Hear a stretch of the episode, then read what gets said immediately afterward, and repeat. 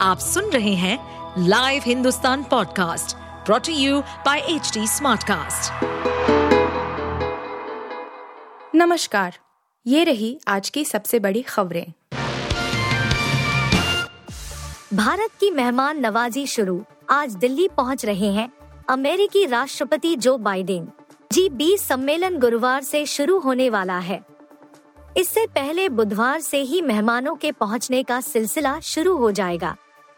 भारत ने भी मेहमान नवाजी के सारे इंतज़ाम पूरी कर लिए हैं। अमेरिका के राष्ट्रपति जो बाइडेन कड़ी सुरक्षा के बीच अपने एयरफोर्स वन विमान से भारत पहुँच रहे हैं। बाइडेन की यह पहली भारत यात्रा है। खास बात यह भी है कि वह सिर्फ़ जी बीस में ही शिरकत नहीं करेंगे, बल्कि पीएम मोदी के साथ उनकी द्विपक्षीय वार्ता भी होने वाली है। अमेरिका ने भी इस बात की पुष्टि की है कि शुक्रवार को पीएम मोदी और जो बाइडेन के बीच द्विपक्षीय वार्ता होगी। जो बाइडेन के दौरे से कई दिन पहले ही भारत की सुरक्षा एजेंसियों के साथ ही अमेरिका के सुरक्षा एजेंट भी तैनात है। नहीं टलेंगे मध्य प्रदेश समेत पाँच राज्यों के चुनाव। चुनाव आयोग जल्द करेगा तारीखों का ऐलान। देश में एक राष्ट्र, एक चुनाव के बहस के बीच पाँच राज्यों के विधानसभा चुनाव पर कोई प्रभाव नहीं पड़ेगा। मध्य प्रदेश, छत्तीसगढ़, राजस्थान, मिजोरम और तेलंगाना में और अपने समय से ही विधानसभा का चुनाव होंगे। भारतीय निर्वाचन आयोग इन राज्यों में चुनाव कराने की तैयारियों को अंतिम रूप देने में जुटा है। उम्मीद जताई जा रही है कि 15 सितंबर के बाद आयोग कभी भी इन राज्यों में विधानसभा के चुनाव कराने का घोषणा कर सकता है।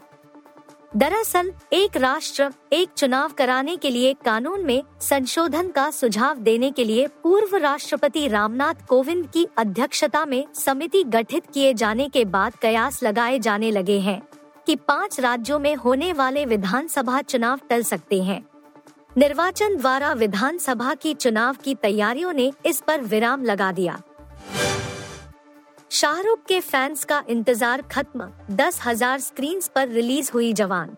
आखिरकार दर्शकों का इंतज़ार पूरा हो गया है और शाहरुख खान की जवान धूम धड़ाके के साथ रिलीज़ हो गई है। जवान को लेकर शाहरुख के फैंस में भारी क्रेज देखने को मिल रहा है। ऐसी उम्मीद की जा रही है कि फ़िल्म पहले दिन ही वर्ल्ड वाइड 100 करोड़ की ओपनिंग कर सकती है। घरेलू कमाई करीब 70 से 75 करोड़ रह सकती है। फ़िल्म में शाहरुख खान के अपोजिट विलेन के रोल में विजय सेतुपति हैं। वहीं किंग खान, नयनतारा संग रोमांस करते नज़र आ रहे हैं। आज भी मनाई जा रही श्री कृष्ण जन्माष्टमी, मंदिरों में उमड़ी भारी भीड़। इस बार श्री कृष्ण जन्माष्टमी की तिथि लगातार दो दिन पड़ रही है। अष्टमी तिथि 6 सितंबर को दोपहर तीन बजे के बाद शुरू हुई और 7 सितंबर को शाम चार बजे समाप्त होगी। अष्टमी तिथि और रोहिणी नक्षत्र के इस अद्वितीय संरेखन की वजह से दोनों दिन श्री कृष्ण जन्माष्टमी मनाई जा रही है। 6 सितंबर को सुबह नौ बजकर बीस मिनट से रोहिणी नक्षत्र शुरू हो गया है। मंदिरों में कल भी भारी भीड़ थी और आज भी सुबह से भक्तों का तांता लगा हुआ है। बाबर आज़म ने तोड़ा विराट कोहली का रिकॉर्ड, बन गए सबसे तेज 2000 रन बनाने वाले कप्तान। पाकिस्तान के कप्तान बाबर आज़म ने बांग्लादेश के खिलाफ लाहौर में खेले गए मैच के दौरान एक बड़ी उपलब्धि हासिल कर ली है। बाबर ने भारत के पूर्व कप्तान विराट कोहली का रिकॉर्ड तोड़ा है। बाबर आज़म वनडे में सबसे तेज 2000 रन पूरा करने वाले कप्तान बन गए हैं। 28 वर्षीय ने 31 पारियों में ये कारनामा करके दिखाया, जबकि कोहली ने 36 पारियों में 2000 रन पूरे किए थे।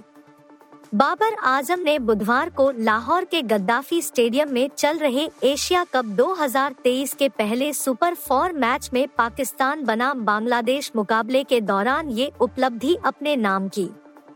बाबर और कोहली के अलावा दक्षिण अफ्रीका के एबी डिविलियर्स भी इस लिस्ट का हिस्सा है।